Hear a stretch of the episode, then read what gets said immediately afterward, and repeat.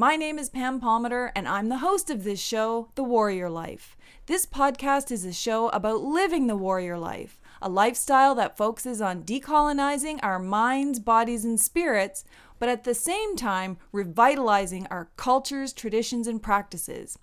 We also get to talk to our Indigenous brothers and sisters from all over Turtle Island who are leading warrior lives and setting out good examples for our youth and our uh, children to follow seven generations into the future. Today, I'm lucky to have Sarain Fox with us. She works on the show Future Histories, and we're going to get to talk to her for a few minutes about the show and about how she lives the warrior life. Welcome to the show, Sarain. Hi, Chi miigwech. Thanks for having me. Um, can you tell me a little bit about your background, like where you're from, what your First Nation is, that kind of thing? Yeah, totally. So uh, the best way for me to do that is to do my traditional intro. So, Okay. Bojo, Waban, Anango, Kwayan, Disnikas, Wabazeshian, Dodem, Anishinaabe, Kwayan Dao, Bachuana, Donjaba, Niso, Medewian. So, um, my name is Morningstar Woman. That's my real name. And uh, I'm from Batchewana First Nation. I belong to the Marten clan. And um, that last part is that I'm Medewin. So, but I'm Sarain. I'm from Batchewana. I live just outside of Toronto. Oh, that's Yeah, awesome. yeah, yeah. So, can you tell me a little bit about your role in this show, Future Histories, and what is the show about? Yeah, so um, I'm a co-host of this show. So I have a co-host, Kris Nahrgang, and uh, Future History is about reclaiming, restoring, um, and sort of revitalizing traditional knowledge, and really honing in on some of the amazing work that's being done all across Indian country or Native America um, to really showcase. Uh, the really, really important work that's going on. So it's awesome. We get and, and through all walks of life, whether it's art or policy or um, talking to the elders and the youth. So there's so Oh many different vantage points to. Is there a particular lens that you use? I mean, it's called Future History. Yeah. That sounds a little bit intriguing. Yeah, absolutely. So we often, uh, to break it down really simply, um, my co-host Chris is uh, the past. I am the present, and together we're the future. So he has a background in archaeology and art, and so he looks at it from like how our ancestors, the, the tools that they left behind, informed us of how we would be able to walk into the present, which is me, and and sort of where I, I'm at. I grew up in a very different environment than he did, um, and then how both of those ideologies sort of really come together to make a more accurate representation of a universal truth of Indigenous people right now. And to me, that is so exciting because the biggest challenge I have in teaching or giving public lectures or um, working with any group or organization that wants to be an ally is that we've been so historicized. Here's what we did a long time ago. Here's what, what our practices were a long time ago. And there's no link between here's what everyone understands as our history, which is most often wrong, to, well, there's actually Native people living today. We're actually still here. And here's the challenges that we have, and here's all the roles that we have. We're not all artists, we're not all dancers. We uh, do lots of other things too, but are still living that warrior life, defending our people, advocating for our rights. And I think that's your show actually linking those two things together is is really important. Yeah, and I think it's really important for people to sort of let go of this like pan indigenous ideology where it's like you're all one people and you all did this. It's like my I have other Anishinaabe people who are totally different than me, like what they believe, Yeah. how they interact with their creation stories and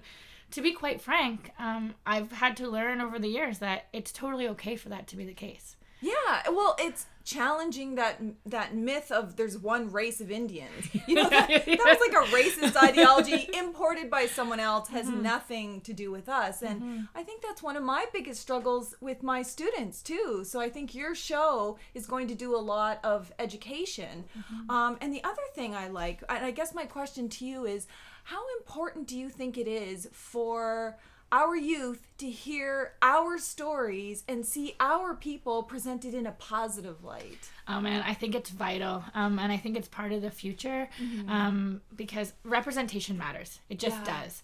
Um, growing up, I was really lucky to be able to see some of my heroes on TV, like Jennifer Podemskis and Oh, her yeah. sisters, you know, and and um, just to be able to to know that there are other people who have all the same history that you have, but who are working towards um, positivity and who are seeing um, a, a way forward that is rich and has hope. Um, because I think we often hear so much about the negativity, and I think we're not even aware of how much we talk on Facebook. Like even when I look through my feed, Oh, people are constantly trying to advocate, but what they don't realize is that they're speaking in such a way that when young people look at that, they're only getting negativity.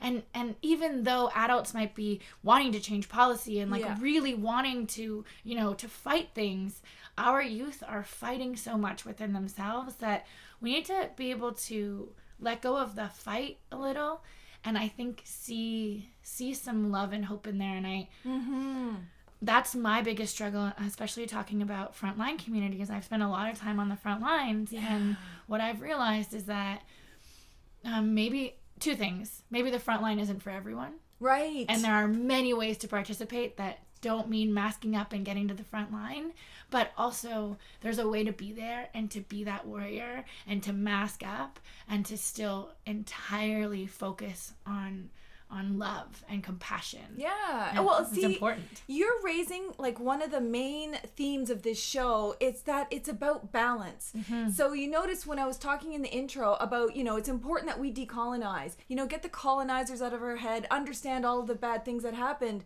but if we just stop there well what about the revitalization part Yeah, where you're actually reconnecting and and preserving and passing on to the next generation? Mm-hmm. and it's like that for everything. And i think there's a real misunderstanding about what a warrior life means that people think oh it means you're just dressed in camo. I'm probably one of those that perpetuate that myth because i always wear camo but Me too. that you know you dress in camo you're in a chronic state of protesting and that's not the only part about what it means to be a warrior it could also mean raising your children to be happy healthy and safe. Mm-hmm. Like i can't think of a bigger warrior job than actually preparing your future generation for the life that they're going to fill or helping someone else. So you might not be the protester, but maybe you babysit someone's kids so they can do that. Or mm-hmm. maybe you're the public speaker because not everyone's a public speaker. You know, mm-hmm. there's so many different roles and I think we have to realize, you know, how how important it is that we all do have a role yeah. in all of this. And I really like how your show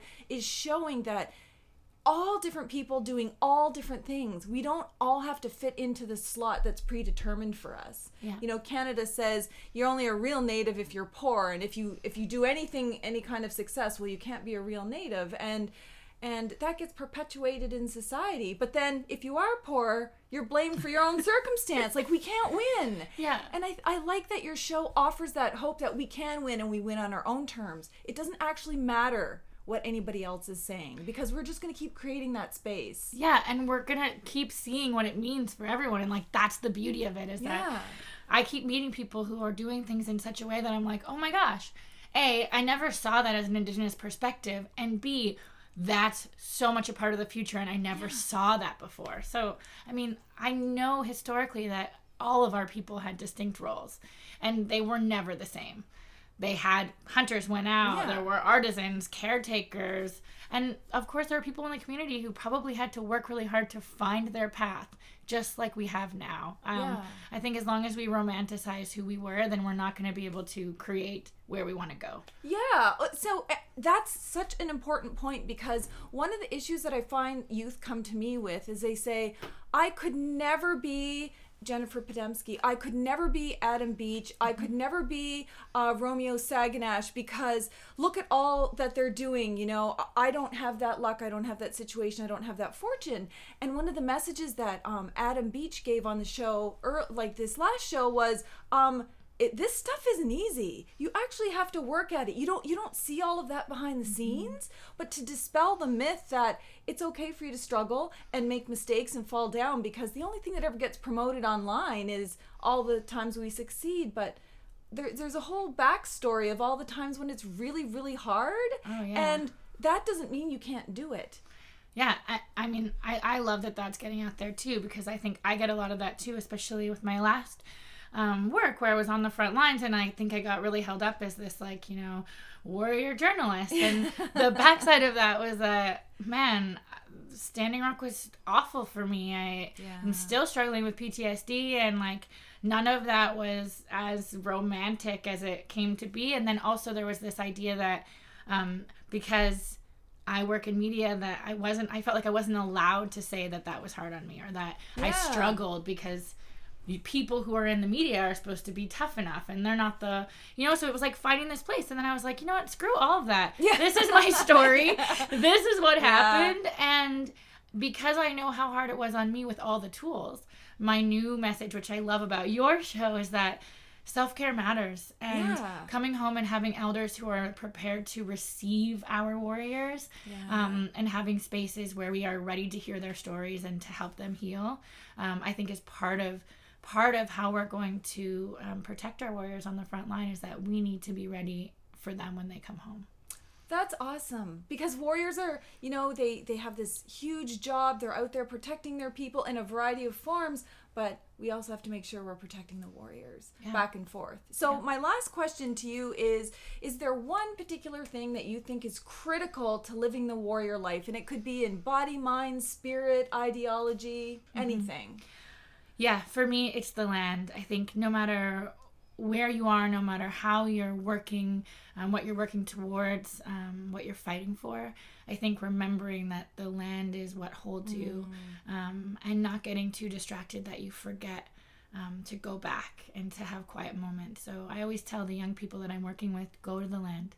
Even if you're in the city, find a place in the park and just be with yourself because with cell phone tech technology and everything, we forget that just the land is actually one of our best friends and, and will always be there for us. So even if you feel like you don't have anybody, the land has you.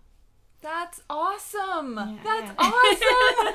that that that's awesome. I couldn't have asked for a better answer because it is everything is about the land. Yeah, Um and there Hear was that, Trudeau? Are we allowed to say F Trudeau here on this show? Oh, we just did.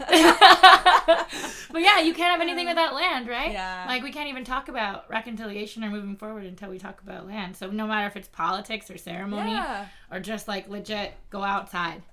You know, you Yeah. can think about it from like the craziest perspective or not, but the land has us. Well, that's awesome. Thank you so much for coming on my show. I've learned so much. I feel like I could have just sat back and you could have just done the, done the whole show. no, I'm a huge, uh, I'm a huge fan of yours, so I was really I feel really honored to to be here. So, well, Chi thank miigwech. you. Thank I hope you come back. Yeah, and thank you for the work you're doing. Thanks. Miigwech. Yahweh, Yahweh.